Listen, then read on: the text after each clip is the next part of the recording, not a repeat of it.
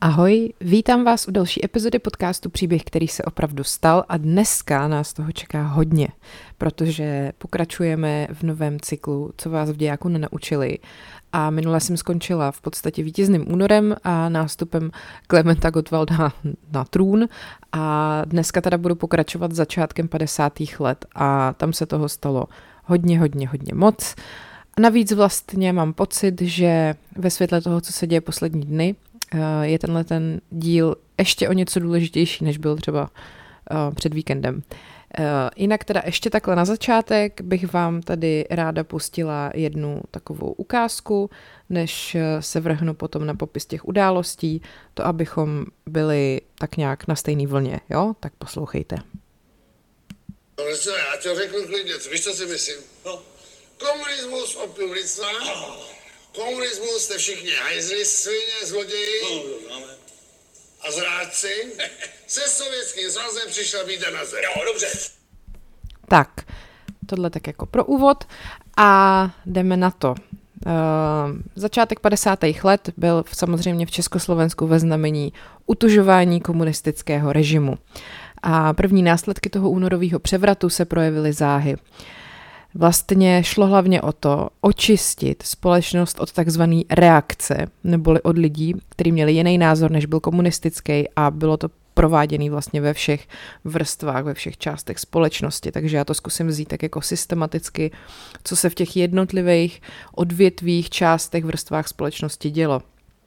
Uh, samozřejmě nejdůležitější asi, nebo jedna z nejdůležitějších věcí, jak na, jak na tom vlastně Československo bylo ekonomicky. No, byla hluboká ekonomická krize. Eh, spotřebního zboží byl na trhu nedostatek, eh, ta distribuce toho zboží vlastně byla stále ještě zajišťovaná na příděl stejně jako za druhé světové války. To byla třeba věc, která mě hrozně překvapila, když jsem psala uh, ve své druhé knižce právě dějovou linku z 50. let, tak mě tam šokovalo, že přídělové lístky byly až do roku 53 do měnové reformy jako to je přesně to ono, co si člověk prostě ze školy už nepamatuje a je to takový zvláštní.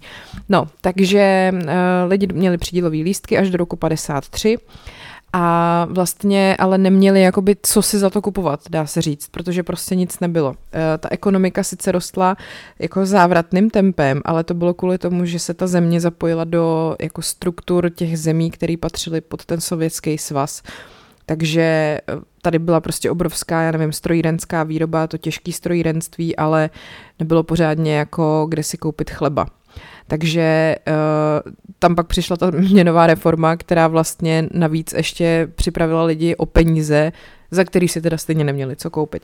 Ta měnová reforma potom proběhla v roce 53. Uh, tehdejší vlastně prezident už nebyl Klement Gottwald, ale Antonín Zápotocký. A on ještě v pátek 29. května 53 uh, ujišťoval veřejnost, že naše měna je pevná a měnová reforma nebude, že jsou to všechno fámy, které šíří nepřátelé, třídní samozřejmě. No a hned druhý den uh, předseda vlády oznámil v rozhlase, že stávající bankovky budou platit pouze do konce měsíce, počínaje prvním červnem, uh, byly, budou vyměňovaný za nový, který byly už v předstihu vytištěný v Sovětském svazu. No a teď jako ty důsledky té reformy, vlastně mzdy a ceny se přepočetly v poměru 5 k 1. To znamená, že když jste měli do 300 korun hotovost, tak eh, vám z ní po té měnové reformě zůstala jenom pětina, takže 60 korun. Z každých 300 korun vzniklo prostě 60 nových korun. Eh, pak tam byly samozřejmě vklady v bankách, tak to se taky převádělo v tomhle, v tomhle kurzu a ještě hůř, když tam potom třeba jste měli našetřeno v bance víc než 10 tisíc korun, tak se to už dělilo 6,25, když jste měli víc než 20 tisíc korun, tak to bylo děleno 10, jo a tak dále a tak dále. Čím víc peněz jste měli, tím horší poměr vám k tomu na, napařili. Takže ty lidi prostě v podstatě ze dne na den přišli o veškeré svoje úspory a uh, zároveň díky tomu, nebo tímhletím vlastně ta vláda tehdejší vyřešila to, že uh, stejně jako nebylo teda co kupovat a zároveň tím vlastně ze všech jako udělala chudáky, což potřebovali, oni nechtěli bohatou třídu vůbec, že jo, nechtěli majetný lidi, nechtěli lidi, kteří uh, si můžou dovolit věci, potřebovali všechny jako na stejný úrovni, k čemuž jim tohle to prostě krásně posloužilo. Samozřejmě, že většina obyvatel to vnímala jako velkou krádež. Eh, navíc ještě třeba členové komunistické strany dostávali často jako lepší kurz než běžní obyvatelé a samozřejmě, že na ty vyšší částky potom už třeba ten kurz neměli takhle špatný, že jo? takže komunisti jako by si své majetky zachovali a tak. A samozřejmě, že po té reformě došlo i k nepokojům, třeba jako mezi dělníkama a největší odpor to vzbudilo v Plzni, protože plzeňská Škodovka úmyslně těm lidem dala mzdy před tou měnovou reformou, takže oni jim vyplatili klasické peníze den před tu reformou a pak vlastně se z těch peněz druhý den stala skoro nula. A, a samozřejmě, že ty nepokoje pak potlačily silou takže samozřejmě, že to pak prostě fakt poškodilo velké množství jako velkých uh, malých středatelů, živnostníků, obchodníků. Všichni prostě přišli o ten svůj kapitál, což se samozřejmě té garnituře náramně hodilo. Tak to je jenom na začátek, uh, jaká byla ekonomická situace. Já jinak se teda, teď jsem sice mluvila o roku 53, ale jinak se dneska chci fakt věnovat hlavně tomu začátku těch 50. let, takže řekněme období, kdy teda prezidentem byl Clement Gottwald. A uh, protože tam potom z, uh, se to během těch 50. let ještě jako hodně měnilo, takže abych si to trošku rozkouskovala a ono toho i tak je hodně. Teď, uh, když prostě teda nastal převrat, tak uh, bylo třeba do května 48 z armády propuštěno dohromady 27 generálů a 813 důstojníků. A do roku 49 z armády muselo odejít celkem 4600 důstojníků a řada z nich samozřejmě se dostala do táboru nucených prací, do věznic a na popraviště, takže eh, to je přesně ten případ, jak se potom třeba mm, popisuje ve seriálu Zdivočelá země, kdy vlastně jako úplně absurdně lidi, kteří bojovali za Československo během druhé světové války, tak eh, najednou byli označený vlastně za nepřátele státu a dostali se do pracovních táborů a podobně. Uh, Eh, když teda se rovnou zastavím u těch pracovních táborů, tak eh, ty fungovaly teda mezi lety 49 až 61 a byly to, bylo to celkem 18 vězeňských zařízení táborového typu, které byly postaveny v blízkosti nějaký z těch důlních uranových šachet. To znamená, že to bylo v oblasti Jáchymova, Horního Slavkova a příbramy.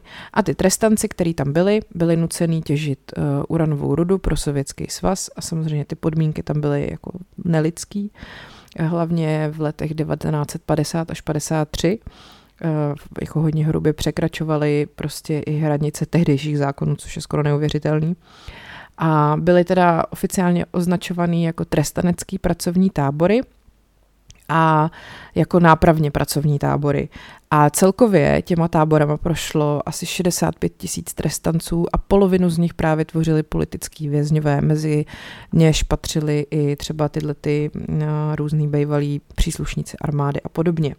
Ty, ty tábory se dělily uh, na různé typy podle toho, jak byl ten dotyčný tělesně zdatný, mohl jít do těch těžkých, což byly ty doly a hutě, nebo pak nějaký jako v uvozovkách normální, což byly stavební podniky, vápenky, cementárny, pak lehčí, což byly zemědělské podniky nebo nějaká práce jako dílenská a, a pak nějaká pomocná práce pro ty jako v uvozovkách nej, třeba pro starý lidi nebo prostě invalidní, což byly nějaký udržovací práce.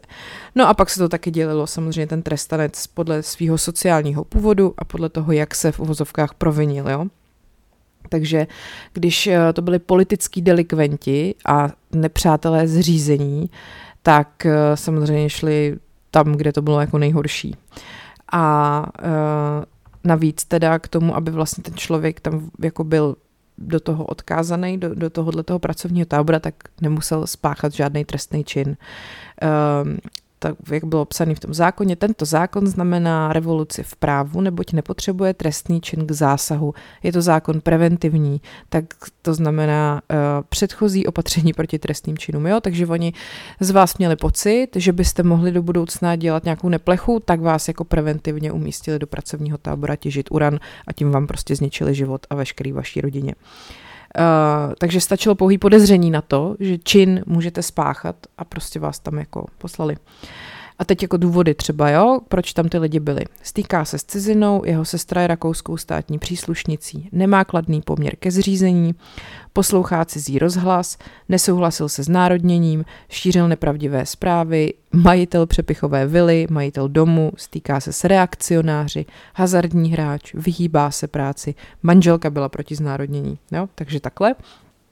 Uh, pak teda uh, samozřejmě, že vlastně tam v podstatě mohl jít úplně kdokoliv, člověk mezi 18. a 60. rokem života, bez řádného soudu na dobu tří měsíců až dva, až dvou let. Dobrý taky je, že to nebylo považovaný jako za trest, nebyl to trest, že jste tam šli, ale ta doba, kterou jste tam strávili, se pak zapisovala do trestního rejstříku. Mhm. No, takže, takže takhle. Uh, Teď samozřejmě význam toho byl izolovat nepřátele tehdejšího zřízení, který se měli převychovat prací, oni za ní jako dostávali nějakou mzdu a měli nějaký politický školení, mě se z toho dělá nablití. Um, Teď samozřejmě, že se o ně jakoby tam měli správně starat, ale to se nedělo, jako tam prostě měli odporný, odporný prostředí, šílený pracovní podmínky. Uh, teď 902 chovanců, což je 11% z celkového počtu chovanců v roce 49, eh, se pokusilo o útěk a samozřejmě, že 90% těch útěků se nepodařilo a eh, spousta z těch lidí tam i spáchalo sebevraždu a samozřejmě, že na tom ten stát nakonec i vydělal, protože když eh, tam přišli, tak oni jim sebrali veškerou stravu, nebo teda, pardon, veškerý, veškerý, já nevím, eh, majetky, oblečení a tak dále. A sice jako pak je nějakým způsobem tam živili, ale ve finále to je spočítaný, že ten stát na tom vydělal dohromady 10 milionů československých korun, tady na tom celém. Takže to byla další věc. Eh, já myslím, že když byste se právě třeba podívali na tu zdivočelou zemi, tam, tam je to dobře popsaný, jak eh, to v tom pracovním táboře vypadalo, jak tam, eh, jaký vlastně lidi tam vůbec jako byli. Tam přesně se pak dělo to, že na jedné ubikaci se sešel nějaký bývalý uh, generál, pak nějaký třeba politický, um, pardon, uh, církevní hodnostář a pak třeba nějaký jako, nevím, spisovatel, jo, jako určitá jako skupina lidí, vždycky nějaká elita z nějakého prostředí prostě pro ty komunisty byla naprosto, uh, naprosto nejhorší a ty, tý vlastně elity se v úvozovkách jako potřebovaly zbavit. No, dalším prostředkem k tomu, jak by se to mohlo podařit, jak lidi obrat vo všechno a všechno mít pod kontrolou, byla takzvaná kolektivizace. A to byl proces, eh, kdy oni vlastně tento soukromý zemědělství, který bylo normální, lidi vlastnili pole, prostě statky a tak dále, tak eh, to přeměnili na kolektivní, který řídila komunistická strana v souladu s nějakou politickou teorií toho posraného stalinismu. Eh, jak jsem vlastně minule říkala, že Klement Gottwald se vrátil z hradu a byli jsme v prdeli, tak teď vám vlastně popisuju jednotlivý um, jakoby části té prdele, jak ta prdel vypadala.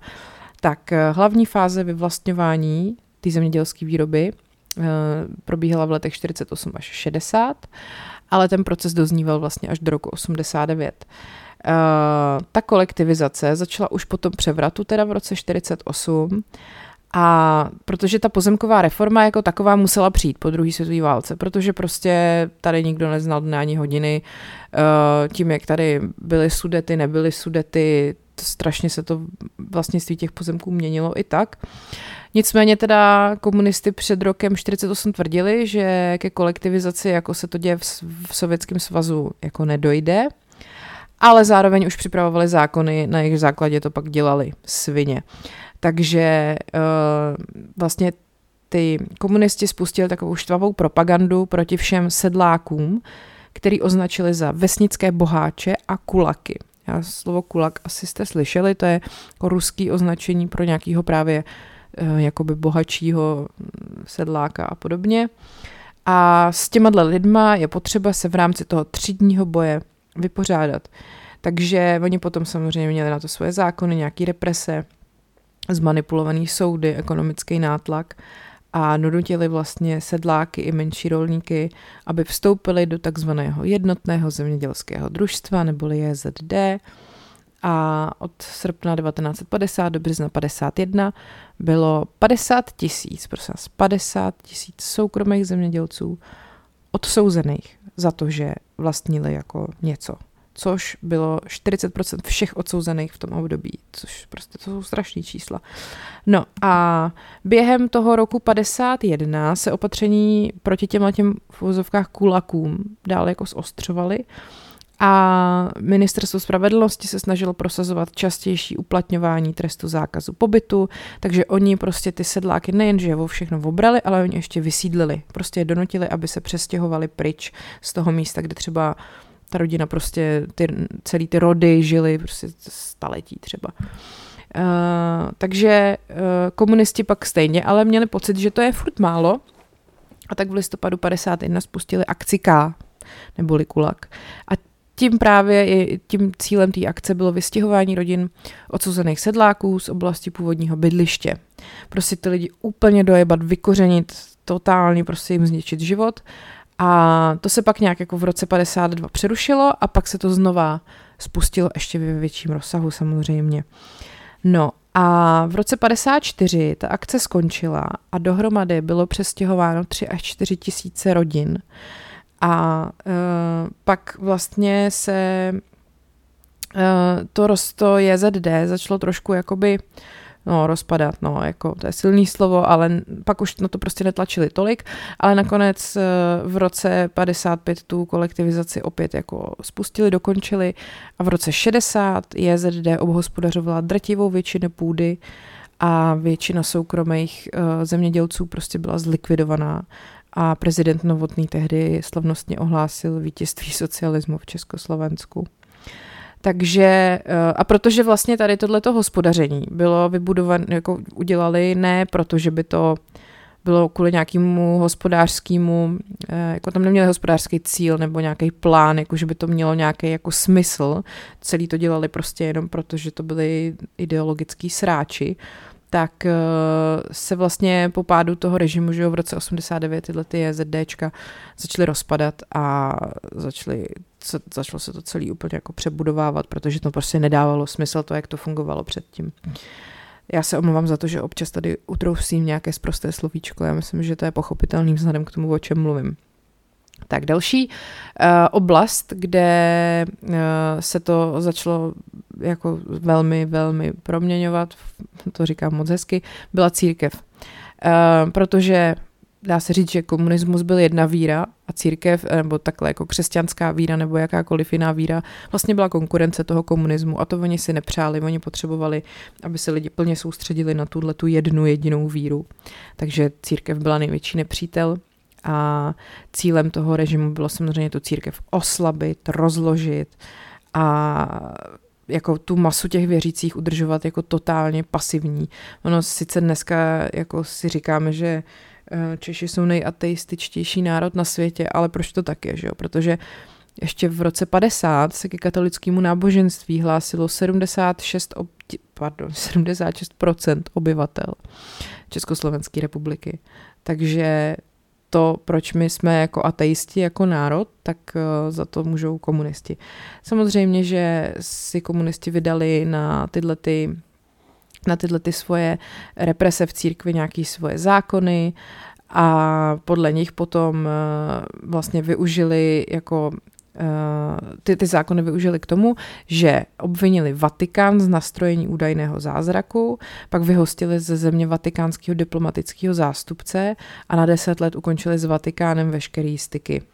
Pak 13. dubna 1950 byla zahájena akce K proti mužským řeholním řádům a pak 27. září byla akce ŘED proti ženským řeholním řádům.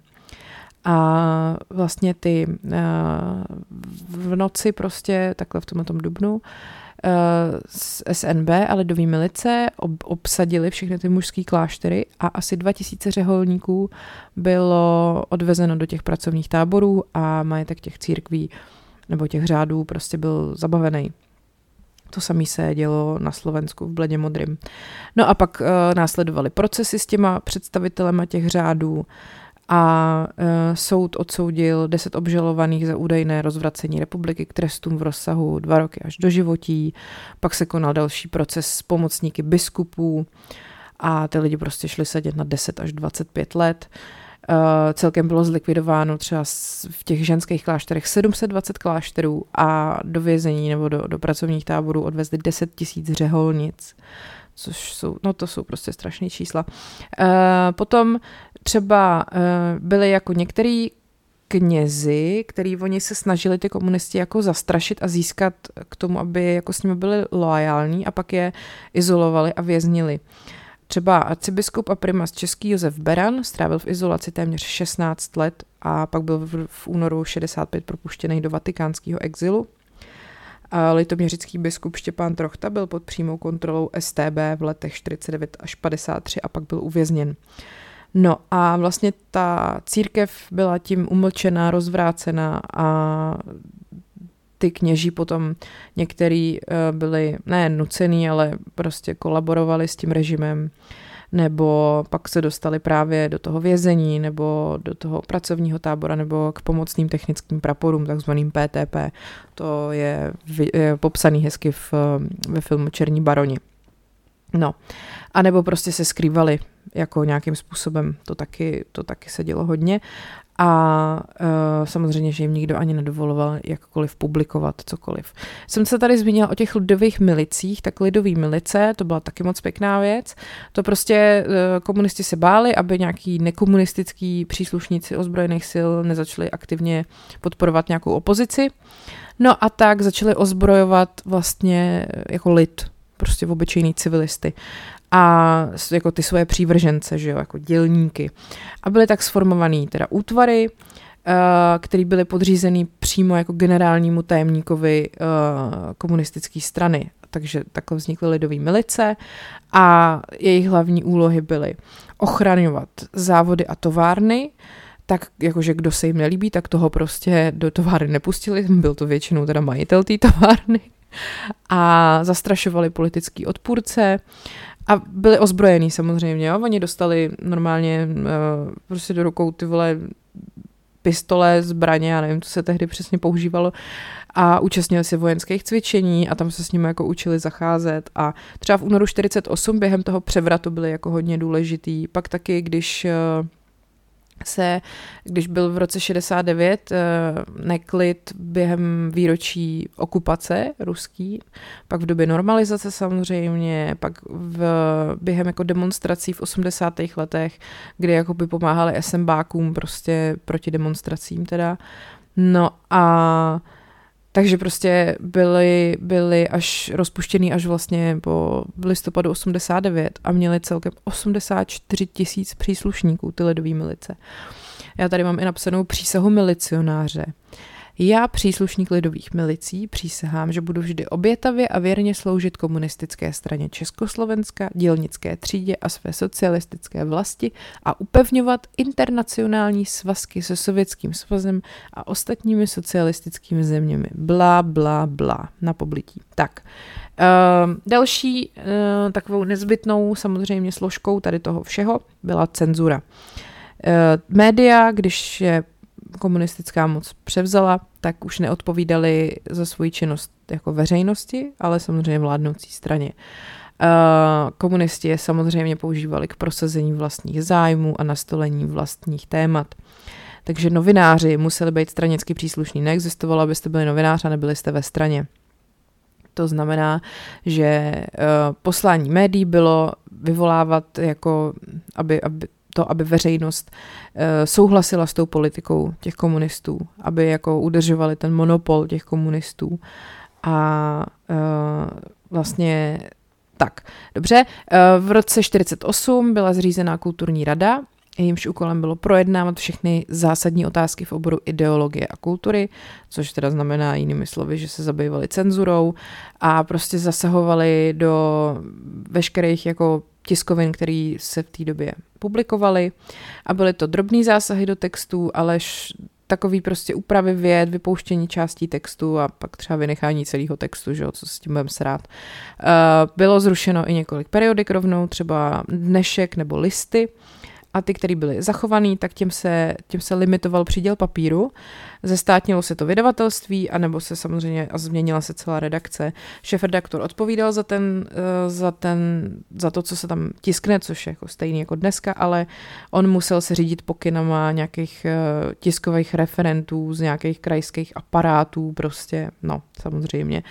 A e, samozřejmě, že se to kontrolovalo i skrz nějaký ústřední svaz československých novinářů a pak po roce 50 to bylo ještě horší, protože v každé redakci musel být přítomný takzvaný dohlížecí redaktor, a, který byl politicky uvědomělý a byl schopen kontrolovat každé připravované vydání novin. Jo. Takže prostě každá redakce měla svého vlastního cenzora. To je hezký, ne?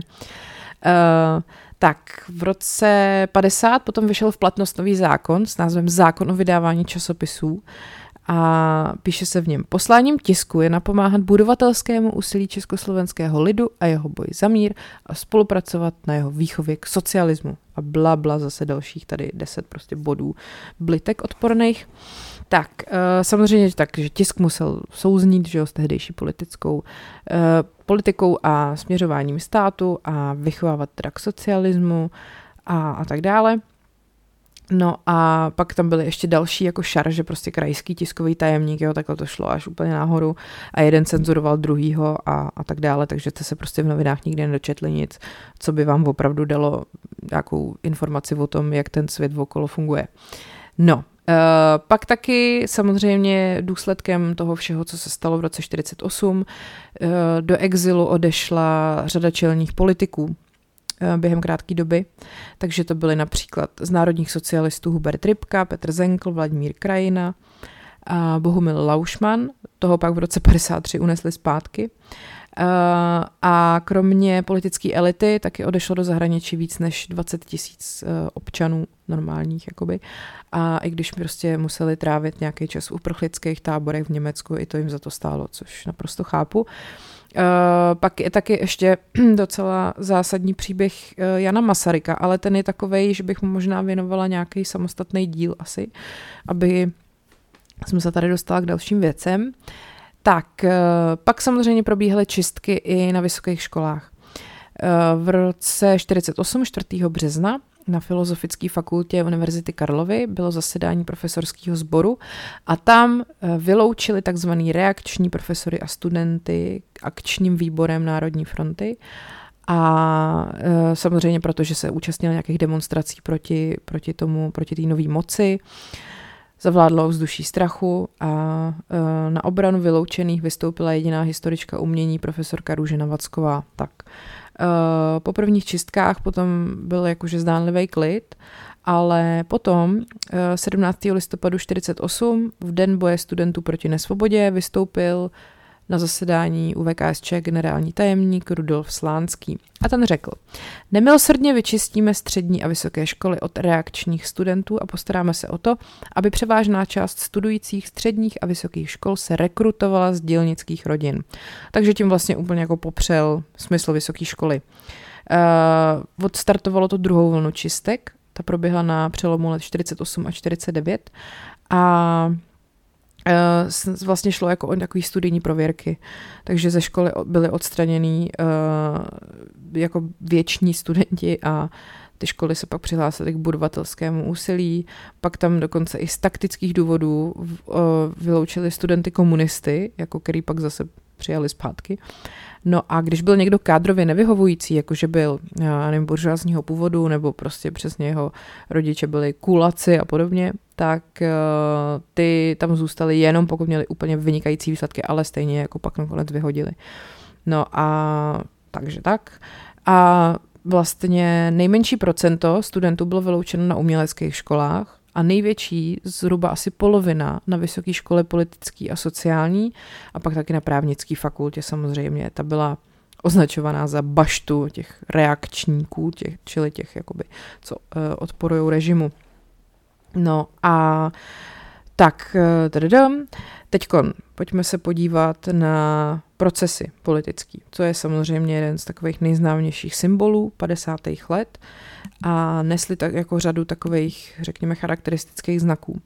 Byly jako formálně vedený podle práva ale založený na hodně jako obecný formulaci těch trestných činů. A byly pak prokazovaný jako výpověďma a ne žádnýma důkazama, prostě věcnýma. A ty výpovědi byly takový jako spontánní a nesmyslný spíš, byly připravovaný, vynucovaný. Ty lidi vlastně byli dlouho ve, dlouho ve vazbě, ty STB a prožívali tam prostě peklo, takže potom už byli schopni jako přiznat v uvozovkách cokoliv. Um, tam vlastně byli, uh, nebyli nikdy jako samoučelní, vždycky byly součást nějakého komplexnějšího opatření. Vždycky to sloužilo jako k něčemu. Jako teď potřebujeme docílit toho, aby si lidi začali myslet tohle, aby lidi začali nemít rádi tohle, tak skonstruujeme proces s někým, kdo to symbolizuje. Jo? Tak uh, v roce 50 právě přišel takový velký přelom v tomhle, kdy to jako opravdu jako začalo, že do toho roku 50 ještě tak nějak se snažili vypořádávat s těma nepřátelema všema jinýma možnýma způsobama. A uh, jeden z těch známých procesů je třeba okolo číhošťského zázraku, to vám pak tady popíšu uh, podrobnějc. Uh, pak samozřejmě taky proces s Miladou Horákovou, to by si taky zasloužilo samostatný díl, to tady nebudu nějak jako stručně odbejvat. Uh, No a byly to nejen jako procesy s nepřáteli, ale oni potom vlastně během let 51 a 52 eh, ty komunisti začali čistit i vlastní řady. Jako z nějakého takového paranoidního přesvědčení, že v jejich eh, řadách jsou zrádci a nějaký kolaboranti a rozvraceči a vlastně tady tu paranoju jim jako očkoval ten sovětský svaz, který to dělal taky. To prostě najednou se stalo, že ve všech zemích sovětského svazu se najednou ve stranách, ve všech komunistických stranách začali odhalovat tyhle ty zrádci a začali se popravovat. Takže když to udělali v Maďarsku, udělali to tamhle, tak my to musíme udělat taky, i když to vůbec nebyla pravda. A, a to se pak teda, to pak vyvrcholilo s procesem s právě tím Rudolfem Slánským. O tom taky tady ještě teď budu mluvit uh, detailnějc. No a samozřejmě, že účel teda bylo jako potrestat a vyřadit ze hry ty politické oponenty, zastrašit jako veřejnost, i ty nepřátele, i ty pasivní, i aktivní. A samozřejmě uh, byly jako nástrojem nějaký mobilizace těch lidí proti těm nepřátelům. No. Uh, Důležitou složkou, teda bohužel ne dost, eh, řekněme, rozsáhlou, což není divu, byl odboj. A ten se začal samozřejmě dávat dohromady už po únoru 48, ale bylo těžký ho udržet, protože prostě Oni to měli strašně jako obšancovaný ze všech stran, jak jsem tady říkala, prostě cenzura, státní bezpečnost, lidový milice, lidi na sebe bonzovali, procesy obrovský, všichni se báli, takže bylo hrozně těžký udržovat něco takového jako odboj. Eh, těch skupin ale vznikaly tisíce, eh, byly, byl to jako eh, aktivní odboj, ale za něj bylo odsouzeno jenom za roky 50 až 53 celkem 14 800 osob a těch odbojových skupin bylo dohromady třeba, dejme tomu, 2000.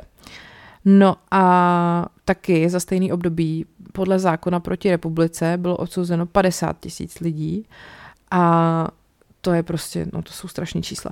Já vím, že to říkám furt, ale prostě jsou. no, eh, v podmínkách policejního státu, že jo, právě a v tom prostředí, který jako moc neumožňovalo život v nějaký ilegalitě, bylo opravdu těžký ten odboj vést, takže navíc ta činnost jako těch lidí nebo skupin bylo, byla navíc jako vyprovokovaná třeba tím STB a různě jako kontrolovaná nějakýma prostě agentama dvojitejma, že jo, co se vydávali za odbojáře a kurýry ze zahraničí a podobně. No a jinak teda ty aktivity spočívaly hlavně v tom, že jako organizovali nějaký ilegální přechody hranic, nebo eh, organizovali nějaké struktury, které by se využily, kdyby přišel převrat. Pak samozřejmě vyráběli nějaké letáky, schromažďovali zbraně, měli jako spravodajskou činnost ze zahraničí, nebo prostě komunikovali s exilem a podobně, ukrývali nějaký třeba občany, který ohrožovali zatčením a podobně. Uh, pak taky se snažili připravovat nějaký sabotáže a atentáty, ale to prostě bylo hrozně málo a nikdy se to nepovedlo, bohužel. No, uh, tak pak vlastně uh, byly ještě taky v tom zahraničí, že odbojáři, ty Odera 48 vedli eh, různé skupinky důstojníků, který financovali zpravodajské služby Ameriky, Velké Británie a Francie. Pak jako hodně se využívali takzvaný kurýři, což právě byli uh, ty, kteří jako přinášeli ty spravodajské úkoly. A byli to třeba mladí Čechoslováci, který uh, se který se ukrývali v uprchlických táborech, takže tyhle ty, mm, třeba USA, Velká Británie, prostě tam jako naverbovala tyhle ty mladý lidi, kteří utekli z Československa a udělali z nich jako tyhle ty kurýry a byla to jako hodně nebezpečná práce, samozřejmě. No a bylo vlastně ale jasný po nějakých pár letech, že sice odboj jako hezký, ale že to prostě je hrozně málo a že eh, když oni neuspěli a ten západ je pak nepodpořil, tak eh, že to bylo jasný, že prostě tyhle ty dva bloky, ten uh, východ a západ prostě jsou tak nějak stabilně daný a ještě dlouho, dlouho to potrvá. Tak, teď se teda vrhnu na ten proces s tím Rudolfem Slánským. Jo? To byl vlastně druhý nejvyšší člověk ve státě v té době, ve státě, no asi ve státu, no to je jedno. Prostě eh, měl strašný obočí, já nevím, jestli jste ho někdy viděli, jak vypadá. On měl prostě obočí dlouhý, že by si z toho mohl plést takový jako culíčky, copánky. No, eh, byl to eh, ten vrchní tajemník UVKSČ, že druhý nejvyšší po Klementu Gottwaldovi. Um, samozřejmě teda, jak jsem říkala, tam bylo uh, součástí toho všeho upevňování té politické moci, bylo rozjet procesy, které najdou toho vnitřního nepřítele.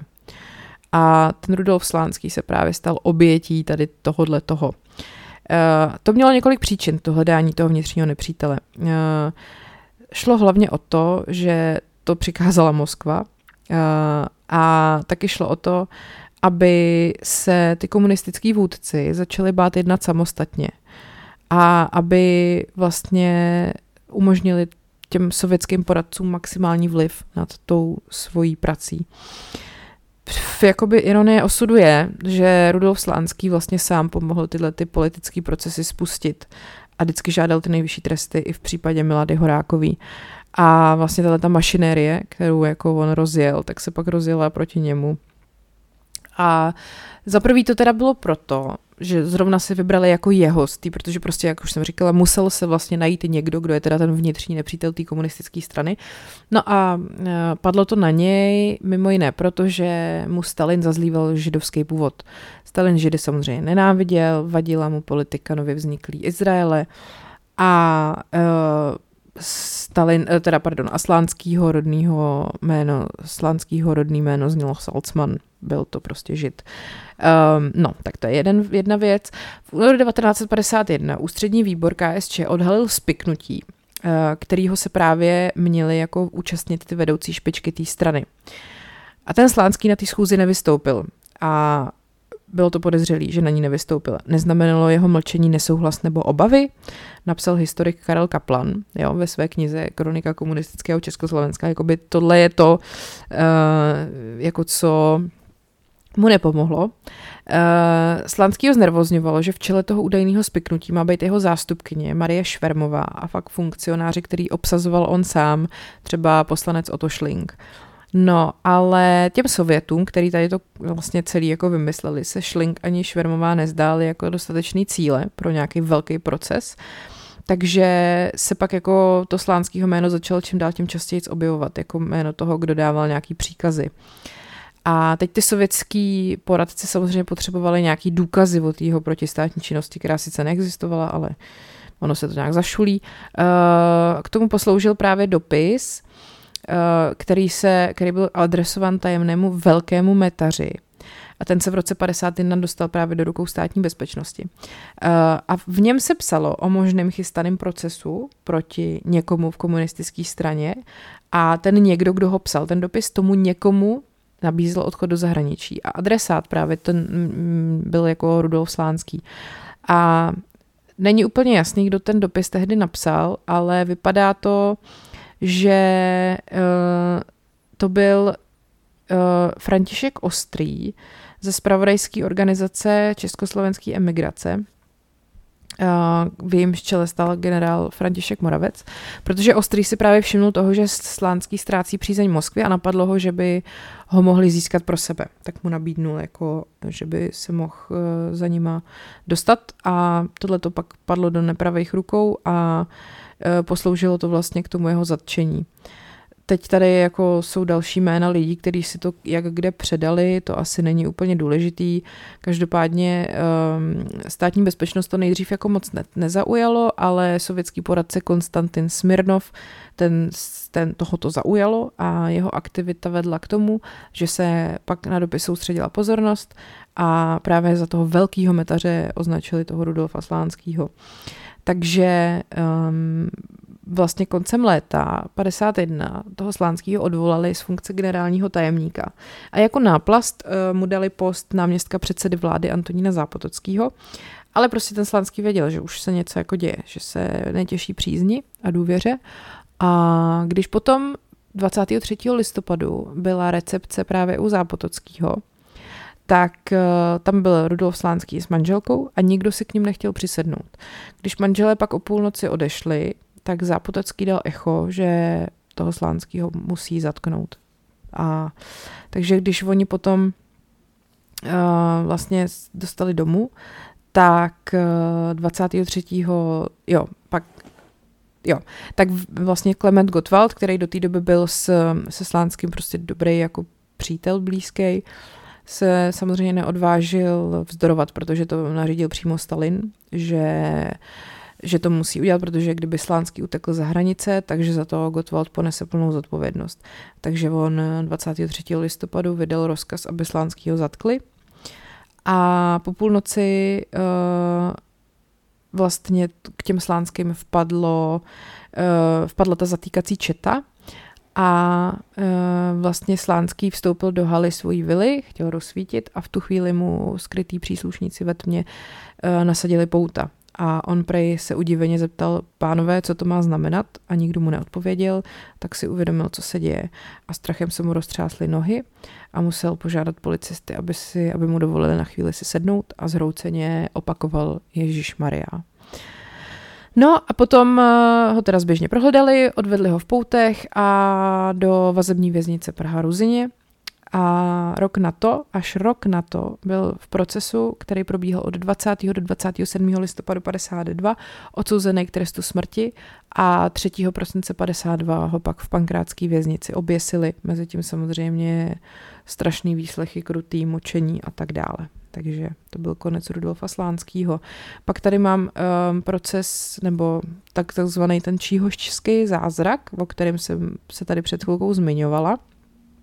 Tam šlo o to, to bylo vlastně zase uh, v rámci jakoby boje s církví. Uh, byla to věc, která se odehrála a té tehdejší komunistické garnituře se velmi hodila k tomu, aby to jako zneužili ve svůj prospěch. Takže Uprostřed vás stojí ten, kterého vy neznáte, zde ve svatosvánku je náš spasitel. Končil Josef Toufar v neděli 11. prosince své kázání na téma Janova Evangelia. 19 lidí, věřících, který tam tehdy bylo, eh, dozvědčili později, že po těchto slovech se oltářní kříž za tím toufarem, který tam byl, několikrát pohnul ze strany na stranu a nakonec zůstal stát, ale byl pootočený jakoby ke kazatelně a předkloněný trošku. Ten uh, farář Toufar to neviděl, protože k tomu byl otočený zády a teď tady uh, vlastně až druhý den, když uh, za ním ráno přišel místní kovář, hrozně rozrušený, tak uh, se ho ptal, jestli ví, že se ten křížek hejbal. A ten Toufar z toho byl jako vy, vykulený, protože uh, když mu to ten kovář sděloval, takže byl dojatý a plakal. No a pak mu teda i další lidi během následujících dnů poreferovali o tom, že to prostě viděli ten kříž, jak se hejbe a ta událost se rozkřikla a do ještě se začali sjíždět různí poutníci, nejdřív z Vysočiny a pak z celé republiky. Takže samozřejmě se o to začal zajímat i ten komunistický režim. A pak začátkem ledna tam v převlečení za zbožního poutníka přichází Václav Dáňa z krajské zprávy STB z Jihlavy a referuje o tom. Uh, potom uh, když vlastně to, aby tam vůbec šel, tak iniciovali komunisti z okresního aparátu z Letče nad Sázavou, protože volali do hlavy a říkali, něco se nám tady na okrese děje, zasáhněte, prosím, soudruzi, zasáhněte. Pěkný. No a tak samozřejmě STBáci se snažili dokázat, že pohyb kříže byl podvod a že zatím stála ta církev a uh, nicméně ono se nikdy jako úplně nezjistilo, jak se tohle to mohlo stát, jak, proč se to hejbalo a nikdo to nikdy úplně neosvětlil, já se k tomu ještě dostanu. Uh, někdo taky tvrdil, že zatím, uh, za tímhle tím číhošským zázrakem stála přímo STB, která to zinscenovala jako provokaci vlastně. No, uh, ale teda to se pak jako ukázalo, že to není pravda, že to byl prostě nevysvětlitelný jev a že to ta STB jenom využila. Uh, že prostě to, jim to posloužilo vlastně jako k tomu procesu s tím Josefem Toufarem. No a uh, tak, takže vlastně, jak jsem říkala, nepodařilo se to dneška vysvětlit a případem se po roce 89 pak i zabýval úřad dokumentace a vyšetřování zločinu komunismu, ale ani ty prostě nepřišly s žádným jako vysvětlením. No a chtěla to vyšetřit i samotná církev a ta se chystala vytvořit i komisi, jenže ještě předtím, než se to podařilo, tak toho Toufara vylákali z Fary příslušníci STB, pak eh, ve Valdicích eh, podstoupil brutální výslechy, které trvaly mnoho týdnů. A velitelem té skupiny těch vyslýchajících STBáků byl Ladislav Mácha a ten byl i mezi těma svýma kolegama známý tím, že je prostě strašně brutální. A tady je jeho citát. Myslím, že v úterý jsme si vzali spolu Němcem a řezníčkem Toufara na výslechovou místnost. Byl břichem dolů, my tři jsme jej střídavě mlátili, řekl v archivu bezpečnostních složek. No a o metodách, kterými se snažili přinutit ke spolupráci, taky svědčí výpověď uh, lékaře Františka Mauera v roce 68. Při operaci Josefa Toufara jsem tehdy asistoval. Dělali jsme všechno, co bylo v lidských silách, aby toho člověka nebylo možno zachránit. Ale toho člověka nebylo možno zachránit. Byl neobyčejně surovým způsobem utlučen k smrti, řekl bych jasná vražda. No, on pár týdnů odolával a přiznání nepodepsal a ten Mácha kvůli tomu začínal být nervózní.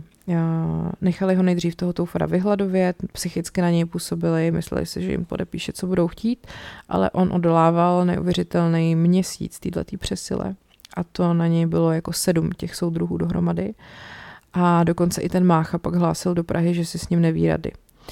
No, uh, každopádně uh, pak se objevily nějaký záběry, který, se, který byly v Národním filmovém archivu. A na záběrech eh, je jako v uvozovkách rekonstrukce toho číhošského zázraku. Eh, v noci na, z 23. na 24. února se právě ten zbědovaný toufar vrátil do kostela a tam jako ho donutili jakoby se přiznat a totálně prostě vyčerpaný pán tam uh, jako ukazuje, jak to údajně on uh, jako udělal tam ten mechanismus toho, jak se ten kříž jako pohne a podobně. 20 příslušníků STB tam s ním bylo a on přitom ten kněz ani nebyl jako schopný vylézt na tu kazatelnu, jak byl prostě úplně už jako v hajzlu. Uh, oni natočili nějaký dvě minuty záznamu, víc prostě nešlo kvůli jeho stavu a cestou zpátky do Valdic skolaboval v autě a o den později zemřel v Praze. Takže uh, tehdy potom dokonce v 50. letech byl jako film, kde on se jakože přiznává, promítaný v kinech uh, a jmenovalo se to Běda tomu, skrze něhož přichází pohoršení. No, uh, takže vlastně ten monster proces nakonec neproběhnul, protože ten Tuffer zemřel dřív než se to, než se to, než se to mohlo odehrát. A um, pak vlastně až, já nevím, v roce 2015 se vrátili ostatky toho faráře do Číhošti a uh, vlastně od roku 90 tam je památník u toho kostela na nebevzetí Pany Marie a uh, pak ještě taky uh, vlastně museli předtím teda nejdřív vyzvednout tu kostru z hromadného hrobu a uh, zajímavý je, že um, vlastně ta Toufarova rodina o tu exumaci ostatků usilovala už roku, od roku 1954, takže to trvalo prostě 65 let, to je jako strašný. A potom uh, vlastně i se jako nějakým způsobem uvažovalo nebo uvažuje snad, že by se ten farář zařadil mezi světce, um, že by uh, to nějakým způsobem, to blahořečení jako proběhlo, že to je teďka v nějakém přípravném stádiu, že se sbírají nějaké historické prameny a zaznamenávání nějakých osobních svědectví a tak dále, to všechno, co je k tomu potřebný. Takže takhle vlastně to bylo s číhošským zázrakem a s panem farářem Toufarem. Tak, teď na chvilku odběhnu k něčemu trošku, no, ne veselějšímu, ale ne tak závažným, těžkýmu. Uh, jaká vlastně byla československá věda a kultura v té době? Um, tehdy vlastně se rozjel jako nový umělecký směr, který se pojmenoval socialistický realismus, uh, někdy se to zkracuje jako Sorela. Uh, byl to teda směr, který byl schválený od roku 1932 ústředním výborem KSČ a byla to jako oficiální směrnice pro literaturu, výtvarný umění a hudbu a byl pak jako závazný ve všech těch komunistických zemích. Samozřejmě, že vychází ideově z oslavy vládnoucího režimu a má poukazovat na úspěchy v reálném životě těch lidí. Takže to znamená, že v literatuře vycházely budovatelský romány, kde prostě to bylo vždycky stejný schéma, eh, děj na venkově nebo v továrně a kladný postavy jsou oddaný členy KSČ nebo dělníci a záporní postavy jsou intelektuálové a kulaci a imperialisti. Samozřejmě Všechno je to ideologický a je to prostě, nemá to vůbec žádnou jako literární nějakou jako hodnotu. Eh, v roce 53 založili Československou akademii věd, eh, potom vlastně 25. února 54 zahájila vysílání Československá televize, Um, ve, na světové výstavě Expo v Bruselu v roce 58 byl československý pavilon označený jako nejlepší. Uh, protože se tam představilo nově vzniklé divadlo Laterna Magika. V roce 58 bylo založené divadlo na Zábradlí, pak eh, rok později Semafor. Eh, Hanzelka se Zikmundem se 1. listopadu 50 vrátili ze čtyřletý expedice po Africe a Americe a 22. dubna 59 odjeli na cestu do Ázie, Austrálie a Oceánie a ještě takový hezký úspěch v roce 59. Eh, chemik Jaroslav Hejrovský jako první československý občan obdržel Nobelovu cenu za chemii. No, pak samozřejmě asi všichni víme, jaký filmy tehdy vznikaly. Karel Zeman, to bylo ještě vlastně dobrý, Cesta do pravěku vynález zkázy. Bořivoj Zeman, to už bylo něco horší, Dovolená s andělem, Anděl na horách, Pyšná princezna byl jeden král, Martin Frič, Císařův pekař, Pekařův císař. Uh, pak teda Švejkoviny a pak uh, staré pověsti české Jiřího Trnky. No, um, dá se říct, že jakoby ten co se týká jako uh, literatury, tak jak už jsem říkala, to prostě stálo za prd, to jsou samý budovatelský romány. Uh, co se týká třeba architektury, tak uh, jakoby tehdy byly vzývaný města Havířov, Ostrov, Ostrava Poruba, takový to socialistické město a čtvrť, která se vybudovala během uh, rozšiřování nějakého závodu těžkého průmyslu, takže prostě kolektivní panelový dům, v němž měly rodiny užívat společné kuchyně a odpočinkové prostory pod původním označením Koldom. V 50. letech postavili architekt Hilský a Evžen Linhard v Litvínově, ale to se neosvědčilo, protože česká společnost nic takového nechtěla. Uh, No, pak je to samozřejmě v české metropoli, eh, teda, pardon, v Praze, dobrý, tady přeskakuju řádky, eh, v Praze je to hotel Internacionál a pak taky a je to třeba takový ty brany, brány do, do dvorů, takový ty um, v Davicích, v Břevnově nebo ve Vysočanech, takový ty hnusný prostě um, bloky domů, uh, s panelákama, kde jsou, no víte, co myslím asi, že jo. Já to nemůžu moc dobře popsat. Uh, pak taky se to hodně projevilo třeba v pražském metru, tehdy, tehdejší stanice Moskevská, dneska Anděl, tam byly zase takový ty reliéfy, kde bylo důležité jako ukázat lidem to spojenství se Sovětským svazem. No a to tam snad ještě furt je, ne? Nebo to tam ještě nedávno vyselo, takový ty ohyzdný, prostě obrovský uh, věci v těch stanicích metra. Uh, a to dom, pak ještě samozřejmě důležitý byl Stalinův pomník v Praze, nebo pomník Lenina, potom Stalinovi pomníku v Praze, to jsem taky chtěla ještě mluvit úplně zvlášť, to tady vyrostlo v roce 55. A pak vlastně oni uh, se usnesli, že kult osobnosti není správný a zase ho za nějakých deset let sundali dolů. No. Tak ještě třeba sport. Um, zimních olympijských her v Oslu se v roce 52 zúčastnilo 22 československých sportovců bez medaile, ale v létě v Helsinkách v tom samém roce zvítězil Emil Zátopek v běhu na 5 a 10 tisíc metrů a v maratonu. Um, tak a potom je hrozně důležitá věc, co se týká jakoby sportu, Uh, politický proces s, s českýma nebo s československýma hokejistama, což je prostě strašně smutný taky. Um, vlastně to bylo v roce, jo, takhle, byli to, oni měli zlatou medaili z roku 47 a 49 a větší část toho reprezentačního hokejového mužstva komunisti zatkli 13. března 1950. A na konci celé té kauzy vlastně padly rozsudky s trestama za velezradu a špionáž a uh, vlastně to je jako úplně absurdní, protože tyhle ty hokejisti prostě pro Československo získali po druhé světové válce poprvé v historii zlato, jako na mistrovství světa. To je prostě úplně jako strašný. No, takže to vlastně byla jako první tato zlatá generace hokejistů a uh, oni se chystali vlastně odletět na šampionát na, do Londýna a tam je prostě zatkli. Uh, znemožnili jim teda tu cestu, protože prostě měli panickou hrůzu z toho, že ty hokejisti budou hromadně emigrovat, protože týden předtím, než oni odjeli, tak takhle emigrovala mistrině světa v krasobruslení Aja Vrzáňová třeba. No a KSČ teda 13. března 1950 informovala o tom, že hokejisti se nebudou účastnit šampionátu v Londýně uh, a lhali o tom, že to je kvůli tomu, že Britové jim odmítli vystavit vstupní víza. No a ty reprezentanti uh, teda se ještě ten den sešli v restauraci u Herclíků a tam si nebrali servítky samozřejmě a uh, nadávali jako na režim a tak. No a tam právě vpadly tyhle ty STBáci, který je začali zatýkat.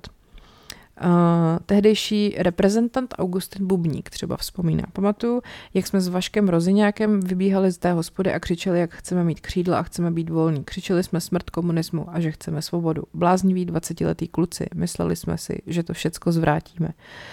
No a takže tady tenhle ten vyprovokovaný střed uh, vlastně vyústil v to, že se v celé ocitlo devět členů toho národního hokejového týmu a pak ještě jeden následující den. Poslední byl zatčený 24. března 1950 Golman Bohumil Modrý, ale ten už ani nebyl v reprezentaci a ani se neúčastnil toho setkání prostě.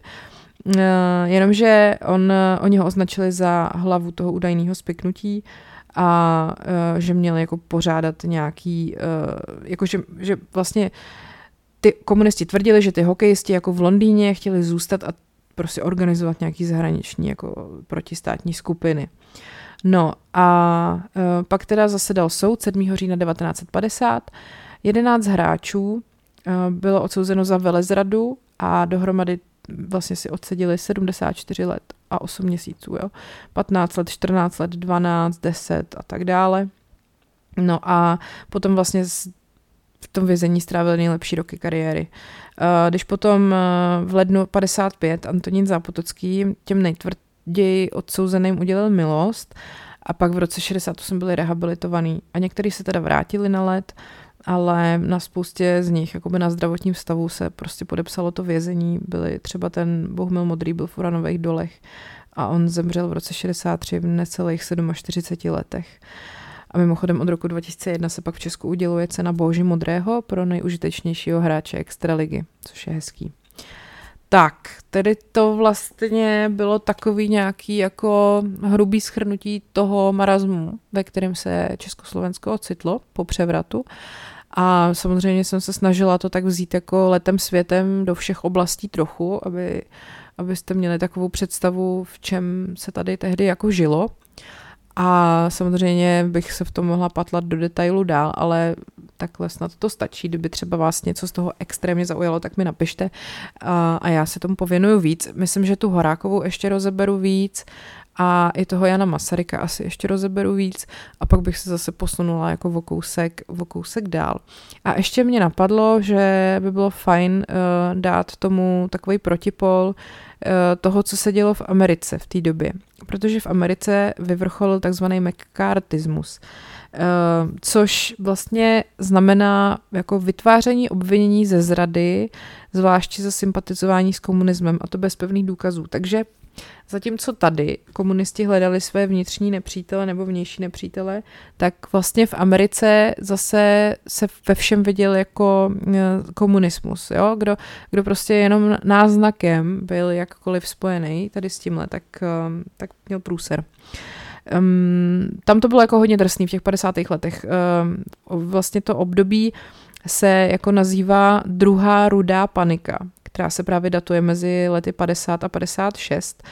A byla tam prostě velká míra jako politických represí proti americké levici a mezi lidmi se šířil strach. To pak vidíte i v různých těch filmech a seriálech jako z té doby, kde jako se všichni bojí komunistů, všechno je prostě jako namířený proti nim a veškerý jako tajný operační jednotky a všichni špioni a všechno se prostě jenom orientuje na to odhalování těch komunismů, komunistů, to vlastně pak je třeba v Indiana Jonesovi a takhle. Uh, bylo to právě ten mekartismus, uh, bylo to poprvé použitý k popsání antikomunistických tlaků uh, republikánského senátora Josepha McCarthyho, který byl právě hlavní mediální tváří tady toho antikomunismu od roku 47 až do jeho smrti v roce 57. Během toho byly popravený, byly provedeny dvě popravy. Julius a Ethel Rosenbergovi, to je taky docela zajímavý případ, to bych možná taky mohla někdy rozebrat zvlášť. Pak třeba taky 11,5 tisíce úředníků bylo propuštěno nebo odvoláno. 300 eh, osob se vyskytlo na černých listinách Hollywoodu, Nějaký lidi dokonce odešli do exilu, 67 cizinců deportovali, 145 osob bylo zatčený za komunistickou činnost. Eh, FBI prověřila celkem 2,3 milionů federálních úředníků a o 40 tisících z nich vedla záznam. Eh, vlastně kdo byl jako podezřelý, hlavně byli právě ty federální a státní úředníci, lidi, lidi zaměstnaní právě v tom zábavním průmyslu, učitelé a pak nějaký odboroví předáci. Takže když potom vás třeba vyslýchali, že byli podez, jste byli podezřelí tady z tohohle toho, že jste jako nějakým způsobem spojený s komunistama, tak eh, to většinou znamenalo prostě pro vás jako konec kariéry. Uh, No a uh, vlastně nejznámější takový složky toho mekartismu právě byly jako proslovy a vyšetřování a ty slyšení, který ved právě tenhle ten senátor McCarthy, pak taky ta černá listina Hollywoodu a pak taky uh, aktivity FBI, který tehdy měl pod sebou ředitel J. Edgar Hoover. Takže samozřejmě, že v Americe byla vlastně jako demokracie, ale teda v tomhle období to taky nebyla sranda úplně, jo. Taky, taky jste nemohli si asi tak jako úplně třeba říct, že byste chtěli uh, volit levici, protože hned jste byli komunisti a rudá panika uh, byla silnější než uh, tehdy nějaký asi prosazování vlastního názoru. Takže neříkám, že to bylo to samé jako tady, to ani zdaleka ne, ale byl to zase trošku druhý opačný extrém, co se tam dělo. Uh, takže takhle to vypadalo v Americe, no a to už je asi ode mě pro dnešek všechno. Teď koukám, že vám tady už vyprávím hodinu a dvě minuty. To je teda něco. Uh, doufám, že jste to vydrželi až sem. Uh, mě bolí pusa úplně. a budu se těšit zase příště. A mějte se hezky a dávejte na sebe pozor a ať je váš život příběh, který se opravdu stal.